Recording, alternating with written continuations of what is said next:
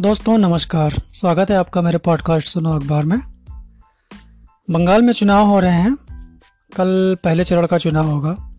और चुनावों के बारे में एक दिलचस्प खबर है कि चुनाव में अगर पश्चिम बंगाल का मूड भापना है तो वहाँ की दीवारों पर लिखी इबारत का मर्म पढ़ने की कोशिश कीजिए। पश्चिम बंगाल में चुनाव की आहट दीवारों पर नज़र आती है। बाकी राज्य अगर चुनाव से पहले होर्डिंग और बैनर से पट जाते हैं तो पश्चिम बंगाल में दीवारों पर भी रंग खिल उठते हैं। यहाँ की राजनीतिक संस्कृति और चुनाव प्रचार का अहम हिस्सा है वॉल राइटिंग पर यह सिर्फ़ दीवारों पर पार्टी के नारों चुनाव चिन्हों तक सीमित नहीं है।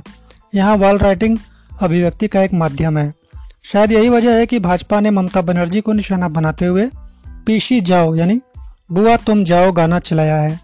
उसका वीडियो भी वॉल राइटिंग के एनिमेशन पर ही है। सिर्फ़ सोशल मीडिया ही नहीं शहरों की दीवारों पर चुनावी तस्वीरों में भी तृणमूल और भाजपा ही दिख रहे हैं।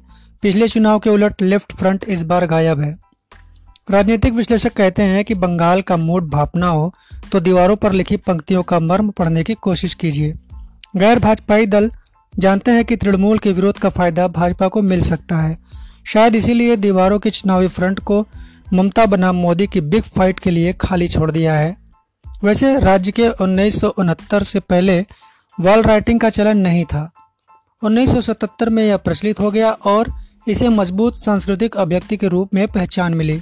इंदिरा गांधी से लेकर ज्योति बसु और सिद्धार्थ शंकर राय तक हर नेता के कार्टून, ग्रेफिटी की तर्ज पर नाच, ज्वलंत मुद्दों पर सशक्त आर्ट वॉल राइटिंग का हिस्सा रहे।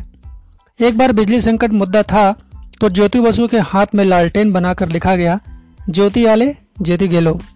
यानी, ज्योति आया और ज्योति गई।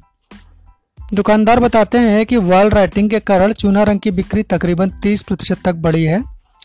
चार पाँच वर्ग फीट वॉल राइटिंग के 20-30 वॉल राइटिंग में 20-30 रुपए खर्च बैठता है। वह भी थोक भाव से चूना रंग खरीदने पर। हर पार्टी में ऐसे कार्यकर्ताओं की अलग पहचान है जो वॉल राइटिंग के माहिर हैं। लेकिन दीवारों को रंगने से पहले उसको घेरने में झड़प भी हो जाती है। चुनाव के महीनों में पहले से ही दीवार पर कब्जा हो जाता है। कार्यकर्ता चुपचाप रात में दीवार के चारों तरफ़ लकीर बनाकर पार्टी का नाम लिख देते हैं। वहाँ दूसरी पार्टी कुछ नहीं लिख सकती।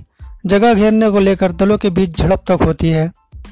आयोग की सख्ती के बाद सरकारी दीवारें तो बच जाती हैं, पर निजी इमारतों की चार दीवारी पर चुनावी तस्वीर ज़रूर बन जाती है।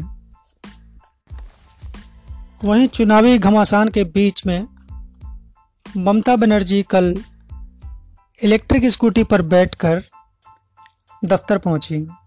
स्कूटर मंत्री फिरहाद हकीम चला रहे थे। इस दौरान ममता ने मुँह पर मास्क और गले में पट्टा लटका रखा था। इसमें लिखा था कि आपके यानी केंद्र के पास क्या है? पेट्रोल, डीजल और गैस की कीमत बढ़ाना। अगली खबर है तकनीक के क्षेत्र से।